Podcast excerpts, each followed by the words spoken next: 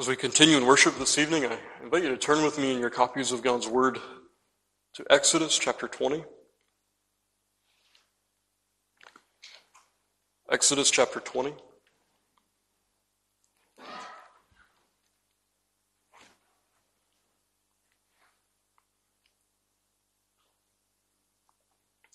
Our text this evening is just the 13th verse, um, what we call the sixth commandment.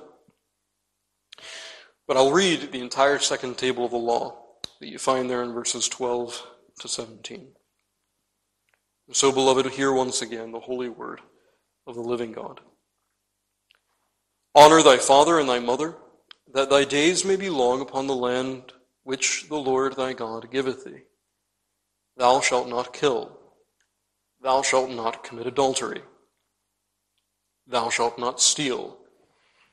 Thou shalt not bear false witness against thy neighbor. Thou shalt not covet thy neighbor's house. Thou shalt not covet thy neighbor's wife, nor his manservant, nor his maidservant, nor his ox, nor his ass, nor anything that is thy neighbor's. Amen. Beloved, I think as we come to the law of God, um, not only with regard to the second table, but I think in many ways, especially with regard to the second table, I think we find a society that would say, generally speaking, the guidance that we have here is good. That many would say, verses 12 to 17 present to us things that even the unbeliever could recognize is worthwhile, even necessary for a well ordered society. But, friend, as we look at this text, I want to remind you how the scriptures make use of this law. You see, when, when the, the, the, as if you like, the moral atheist looks at what he has here, he, he looks at the bare words in front of him, and he says essentially that these things, as they stand black and white in front of him, without any further contem- contemplation, these things are good, and he'll go another step and he'll say he's kept them. He will say genuinely that he has fulfilled these things. If you've, if you've never met such a person, uh, friend, I would encourage you to talk to folks because they'll say this to you. There are those who would say that as they look at the law in front of them this evening, it's in front of us this evening rather, they would say they've kept it. But beloved, you remember how the Lord himself uses this law how he takes it up in his own ministry, and he shows that the Pharisees had a very similar approach to these words. They looked at the bare letter, and they thought that they were fine as long as, as long as their externals seemingly conformed to what they saw in the law, they were fine. As though the law, according to God's accounting, only pertained to the externals. And beloved, I would submit to you that many, even within the church, have a very similar view of these words, especially when it comes to our text this evening. Thou shalt not kill. Obviously, of course, the law here is dealing with the unlawful taking of human life.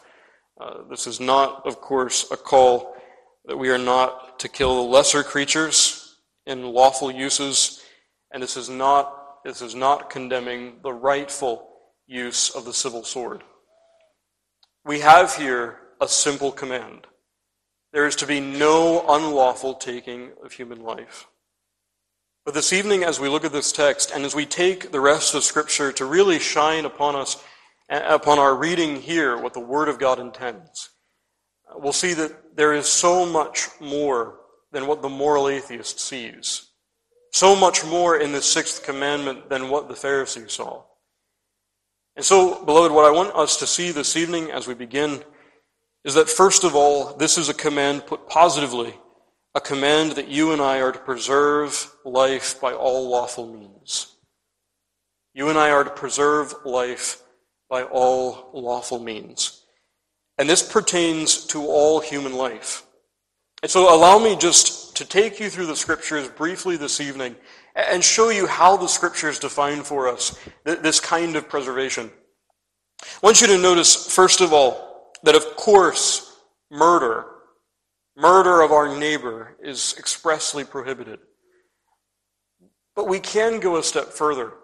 Uh, beloved, as you look throughout the scriptures, murder is presented here, of course, as an evil. But it's an evil that pollutes an entire people.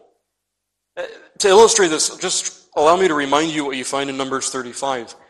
You shall not pollute the land wherein ye are. For blood it defileth the land. And the land cannot be cleansed of the blood that is shed therein, but by the blood of him that shed it. A friend immediately confronted with a biblical reality that largely is denied in the world today. Everybody will grant that murder is an evil. But the Word of God teaches us that murder is such an evil that it pollutes the whole land, and the only way to undo that pollution is by capital and public punishment the execution of the murderer. Friend, uh, I didn't expect to say anything controversial this evening, but the fact of the matter is the Word of God is quite clear.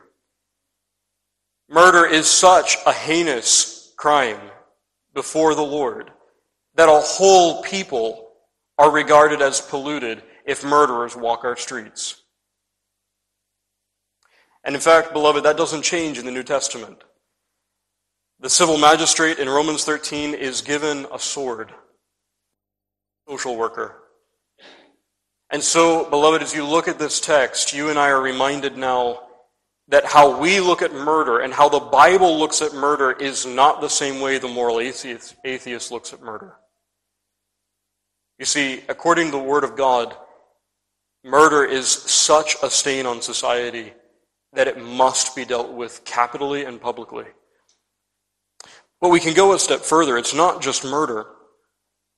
According to the scriptures, if thou forbear to deliver them that are drawn unto death, that is unlawfully, and those that are ready to be slain, shall not God render to every man according to his works? Now the word of God goes a step further. When we apply these words, thou shalt not kill, the law comes to us and says, by the way, that's not just, that's not just pertaining to the unlawful positive act of murder. But if you see someone who is unlawfully being oppressed by the sword, and you don't do anything to prevent it, the, the preacher in Ecclesiastes says, Shall not God render unto you the very self same thing? And beloved, as you look at this text, of course it goes even further. And we'll see this in just a moment, but the idea of preservation of life not only pertains to to our need to stand in the place and defend those who cannot defend themselves in a lawful cause. But it goes even further. This also demands that you and I are liberal in our dealings with our fellow creatures, seeking and genuinely to preserve their lives as much as lies within our power. Otherwise, beloved, you and I are not preserving life as we ought to be. But those are physical elements to this command. Let me, let me go a step further and, and show you just for a moment how, how this command also even pertains to our speech. In Proverbs 12, we're told this. He says, Those, those who are quick to be talebearers, they speak like the piercings of a sword. He says their usage of words, they're loose talking about their neighbors is like a sword, like something, like an instrument used to exterminate a life. And as you look throughout the scriptures, the idea is, is that somebody who is quick to spread abroad rumors about others, quick to expose the sins of others to other people, the idea is that they're quick to murder a good name. And beloved, that too falls under this category, and we'll see that just in a moment. Because those who do so, as James tells us, have a tongue that are full of deadly poison. Again, the scriptures liken the tongue to an instrument of murder, liken speech to a violation of the sixth commandment. But, friend, again, as we take the scriptures to illuminate this text for us, we can go a step further still. When speaking to the preacher, God says, When I say unto the wicked, Thou shalt surely die, and thou givest him not warning to save his life, the same wicked man shall die in his iniquity. but his blood will I require at thy hand. What God says to the preacher is that his neighbor's blood, the, the man whom he was supposed to warn, and, and of course we're speaking here of eternal perdition, the man who he was supposed to warn to flee from the wrath to come, if the preacher fails to warn that man, God treats the preacher as though he were a murderer. That's the same kind of language that's in view here. And so the scriptures speak uh, about spiritual negligence on the part of pastors as an act of murder. And we can go a step further. You remember in 1 Samuel 25, David positively, David positively thanks Abigail for her advice to, to, to not slay Nabal as, as David was inclined to. And you remember what he says. He says, Blessed be thy advice, and blessed be thou which hast kept me this day from coming to shed blood. In other words, he's saying Abigail's warning to him, urging him not to sin, has kept him from the guilt of murder. And that's in a very positive sense. But it's not just, beloved, it's not just the case that, that those who who speak against a murderous inclination are those who are preserving life. We can extend it further because the law does. Leviticus 19, 17. Thou shalt not hate thy brother in thine heart. Thou shalt in any wise rebuke thy neighbor and shalt not suffer sin upon him. Beloved, what that is telling us is if we have seen sin in somebody ourselves, it is hatred for our brother it is hatred for our brother, and so a virtual act of murder to not reprove him as we see it ourselves and as we're in a position of responsibility to do so. In God's account, beloved, according to the Word of God itself, all of those, all of those pertain to the sixth commandment. But again, as we've said before, we can't read the law as the Pharisees or as the moral atheist. We have to go a step further. And, beloved, this law then pertains to the heart. As John reminds us, whoso hateth his brother is a murderer. It's a violation of the sixth commandment. According to the Word of God, it is a violation of the sixth commandment to bear hate. There is no way to, expo- to, to properly expound this 13th verse of Exodus 20 says John, without also including hatred. A step further, beloved, and more positively, it is a fruit of righteousness then if we're found to be those who sow in peace. In other words, what the scriptures say, if we are of an inclination and bent to make peace and not hatred, beloved, that is a sincere keeping of the sixth commandment. Now, we will come to an application just briefly, but friend, let me just remind you here that this is precisely the work of the law. The work of the law is to leave all men silent before God. That's what the apostle tells us in Romans 3. And, Christian, surely then, when you hear the words, from again that, that moral person at the bus stop, at the grocery store. I'm a, I'm a good person, I've never killed anyone. Beloved, a, a quick survey of the scriptures that we've just had in view certainly tell us that that kind of thinking is dreadfully misguided. In the eyes of the world, they may not be seen a murderer. Yes, that's true. But is that so in the eyes of God?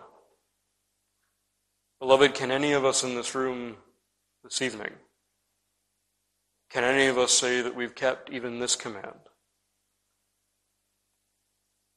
But not only does it pertain to our neighbor's life, but friend, it also pertains to our own. And briefly, I just want to show you this from the scriptures again. All of life is to be preserved here. Our neighbors, but necessarily then also ourselves. In fact, as the scriptures present this idea to us, it grounds the preservation of our neighbor's life in our own self preservation. Uh, for example, when Christ says, Thou shalt love thy neighbor as thyself, repeating Leviticus 18, that is the ground of our preserving our neighbor. That there must be some real and conscionable effort to preserve our own lives. And so, how do the scriptures present that to us? Well, friend, I want, I want you to notice, first of all, and again, these are waters that are terribly troubled in our generation, but, but this tells us that suicides are not martyrs. Friend, I, I need to say that to you because we live in a generation increasingly that has made them out to be so. It's not the unforgivable sin, and we shouldn't go to that extreme at all. But we also need to be very clear it is a violation of the sixth commandment. And as our older, as our older writers would remind us, because of all of the aggravations that it's involved, it's even greater a sin, more aggravated in its guilt than the taking away of our neighbor's life. But not only does it prohibit suicide, it also enjoins for you and for me a moderate use of all of those things that are for our preservation. So drink, food, and even anxiety. Uh, take heed to yourselves, lest at any time your hearts be overcharged with surfeiting and drunkenness and cares of, life, of this life. Christ is saying very pointedly, the way, the proper preservation of your own life consists in the moderate use of all of these things. A moderate care for the things of this world. A moderate use of drink and of food. Of course, then, beloved, that includes the redeeming of time. It includes with it also a moderate use of recreation. Now, all of these aspects are those things that accrue to the preservation of one's life. But allow me to go a step further. Just as we said with regard to our neighbor, the Word of God expands this category for us by even touching our words with regard to our own lives. Uh, friend, you remember how Job puts it. Let the day perish wherein I was born, and the night in which it was said, There is a man child conceived. Most older men, when they look at the book of Job, say that of all the things Job repents of, he repents of these expressions as well. In other words, his own words in this case, as it were, are complaining against God for giving him life, as though its preservation were an evil. And beloved, you remember how Job repents. He repents for us in an exemplary way, a way that you and I are to follow, but in a way that reminds us that this too is an evil. But again, beloved, we can apply this to the soul, can't we? Cast away from you all your transgressions whereby ye have transgressed, and make you a new heart and a new spirit. For why will ye die? O house of Israel. Beloved, when men don't take any concern for their souls, they are soul murderers, even of themselves. That's how the Lord comes to Israel in, in this text, Ezekiel 18. He says, If you die, the guilt falls upon you, O house of Israel. The way of life has been opened, yes, but if you persist, if, if you take no thought for your soul and you die, over all of that, friend, are these words, why will you? It's a condemnation of their lack of spiritual interest. And beloved, you remember that the use of spiritual means, the use of the means of grace, it is, as Isaiah says in Isaiah 12, the drawing water out of the wells of salvation. That is the wells of life. And so, even the use of the means of grace to the sustaining of our soul and its nourishment, beloved, even those things certainly fall into this category. We are to preserve life in every regard. And so we are to cherish life. And that brings us to our second point. Uh, our first point was really to set before us the substance of this command, but the second point is really to set before us its reason. And, and beloved, there's a basic principle that lies behind the sixth commandment that I know we know. I mean, it's largely a truism. It's something that, that we, we say that, that the world says that if you talk to anybody on the street, they'll nod if you, if you, if you bring this to them. And that is that life itself is precious. Life is precious, and so it must be preserved. Again, friend, uh, you and I, we, we would hardly find, we would hardly find even, even a moderately self-professed moral unbeliever uh, disagreeing with us there. But for the Christian, that means so much more. And I want us to think about that just briefly. Friend, when the believer in Scripture thinks about life, how, how does he do it? I want you to think first in terms of creation.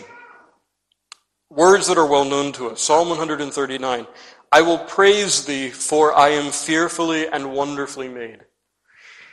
Now, again, words known to us well, but, but, but connection. He is induced to worship God because he sees in his own existence and in the imparting of life to him glory, reason to extol the Lord. And beloved, I don't know about you, but that, that hardly is communicated to us these days. Psalm 100, again, another very famous text. It is He that hath made us and not we ourselves. And the entailment of all of that is, therefore we praise Him. I'm pulling all of these things together, friend, to communicate to you that, that the believers in Scripture make use of the fact that they have life as creatures as a cause to worship God. It is something that God has imparted. They regard life as something God has imparted and a precious gift. In fact, the ground of all of their other gifts that they may receive from God. I'm belaboring the point, but I, I think I need to, friend, because I, I think in many ways evangelicals of all people have almost forgotten this. We, we, are, we are doubly indebted to God. It was of God that He imparted life to us as Creator. And as we've seen just from these two texts, a gift that should induce our praise. We, as Christians, should regard the imparting of human life as something incredibly precious that should induce worship. And then when we think secondarily that He has imparted life to us who are in, uni- who are in union with Christ, then we are doubly indebted, doubly indebted to God for both gifts. I would submit to you, friend, that that, that really will only heighten our sense, our sense of thanksgiving and our sense of, of obligation to the Lord if we meditate on the fact that as Creator and Redeemer, we are unspeakably, unspeakably tied to Him in terms of debt. We can go a step further, again, as Christians. Created imago Dei, that is in the image of God. What does that mean? James, as we read in James 3, puts it to us this way He was made in the similitude of God. And what's striking is James is referring to man even after the fall. That image was radically shattered, but not eradicated. That image was broken, but not utterly or entirely removed. And so in Genesis 9, when, when the Lord comes to Noah and brings to him this precept, note the precept and its ground. Whoso sheddeth man's blood, by man shall his blood be shed, for in the image of God made he man. Why is murder so heinous, such, such that it requires capital and public punishment? Because man remains in the image of God even after the flood, not only after the fall. And friend, again, these are truisms, things that you and I nod our heads to, but do you contemplate what that means? How precious then is human life? Thirdly, friend, it also is a recognition of divine sovereignty. When you and I regard life as precious, what we are really saying is that unto God, the Lord, belong the issues of death. It is a gift of His own imparting. It's a gift that is precious, that could only come from His own handiwork. And so it is a gift that is entirely and only at God's disposal. And so we regard it with that kind of serenity and solemnity that we need to, acknowledging these truths. A friend, I've already elaborated here at, at length the evils of of suicide, but this obviously extends to abortion and euthanasia. As Christians, friend, those things should grip us. They should grip us. Uh, but we'll come back to that in just a moment. Our third and our final point this evening is that we see in Scripture exercise of these very principles. Positively, we see it sincerely in the church at Corinth, church in Macedonia. You remember that there, the Macedonians took up a collection for their brothers and their sisters in Jerusalem who were suffering persecution. Now, that collection was important, not only because, of course, it was furthering the work of the gospel, and not only would it go to also to, to pay those preachers so that they could continue to preach, but it was given so that the needs of the lives of their fellow believers would be sustained. And friend, note how the apostle describes this to them. As he describes this work, he says this. He says, Moreover, brethren, we do you to wit of the grace of God bestowed on the churches of Macedonia, how that in a great trial of affliction the abundance of their joy and their deep poverty abounded unto the riches of their liberality. Friend, I'm just going to, I'm, I'm going to leave this text as it stands. What Paul says to them, just very briefly, is that these Macedonians, they gave so willingly for the preservation of their brothers and their sisters in Christ such that two things abounded. Their thanksgiving, first of all, that they had such an opportunity. But then isn't it interesting what the apostle then says? He says, and also their poverty abounded because of it. They gave sacrificially, Paul says. And they gave so willingly. And I want to, I want to iterate this as well. They gave so silently. Paul has to tell the church at Corinth this. The Macedonians weren't publishing these things. Their liberality was self sacrificial, their liberality was joyful, and their liberality was silent. That's the picture of this earnest preservation of human life that you see in the church. But, but friend, we obviously we can't stop there. We go, of course, to the perfect fulfillment of this in Christ. God appointed Jesus of Nazareth with the Holy Ghost and with power, who went about doing good and healing all that were oppressed of the devil, for God was with him. You know, it's a staggering thing, isn't it? That those miracles that Christ wrought to demonstrate his majesty and his sovereignty were miracles by and large to preserve human life. Beloved, he could have manifested all kinds of power, all kinds of glory through any number of other means. But the means that Christ was so pleased to employ was the pres- was the, were those means that would most preserve and most support life. It's a staggering statement when you think about it. How, how we see the glory of God revealed as the God man shows us what a normal human being is, or is always supposed to be. One who counted life precious, one who regarded, who regarded the lives of other men something to be preserved. You know, what's staggering, Christian, is that this is part and parcel of basic Christianity. I don't know if you know this, but early Christians really were the foundation of orphanages. You see, in ancient Rome and obviously cultures beyond Rome as well, the, the practice of, of the paterfamilias, the head of a home, was that if he had a child born in his home, and that child was either a, a, a daughter and he didn't want a girl, or that child had some issue, physical issue with it, it was socially acceptable, even expected, that that, that father would set the child outside that evening in a basket to be taken by the elements typically by the dogs that ran the streets. And Christians who were then being persecuted from one Roman province to another, every night they would go out, even though their own lives were in peril, they would go out and they would take every child that they could. And they had not much to offer them. They themselves were being hunted and harried by Roman persecutors. But they went out and they grabbed these children brought them into their own care, provided for them from their own wealth and the lack thereof. And therein we have orphanages.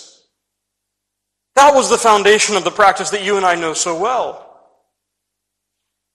But friend, I want you to notice where that begins. It begins as the church now demonstrates a real and a new sense of the purity, not the purity, but the preciousness of life. This is what it looks like, beloved, to, to be made more into the likeness of Christ. But, friend, I know I'm preaching to the choir. How does this law search us? Friend, as I've thought about this text this week, I would say one of the things that has struck me most is that if I were to go into an evangelical church and I were to say, we need to stand against abortion, euthanasia, and all of the above. I, I, imagine by and large throughout the province, I would get vocal amens. But there is, there is something that the world says in response to our efforts that I, wonder if we've heard, heard aright. You see, if you, if you talk to anyone, if you've, if you've been involved at all with street work, with regard to abortion, and you, you really get a, a conversation with somebody, I think what I heard once probably probably have been repeated elsewhere. You see, somebody somebody had noted that this was a, real drive in the church to, to really campaign against abortion. And they said, You're doing this because you love your neighbor, and you say that that child, the unborn child, is your neighbor. Of course, we nod to that. But sure, you cut up your neighbor with your tongue, don't you? The person who had said that was talking about his own interactions with another church, where he knew that there were those going around spreading rumors about each other, spreading rumors about those in the community, and they were out on the picket line in front of the abortion clinic. And here's what he said You're here because you supposedly love your neighbor, and yet you kill him with your own words. Friend, that obviously doesn't justify any of the world's responses to our, our urgings for abortion to be eliminated. But I wonder, friend, I, I wonder if that's something we can take on board.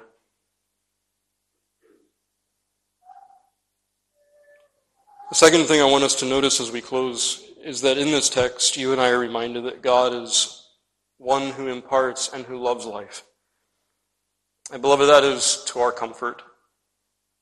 There, there are those who I think so often forget that, but our God actually loves to impart and would urge his people to preserve life as a precious thing.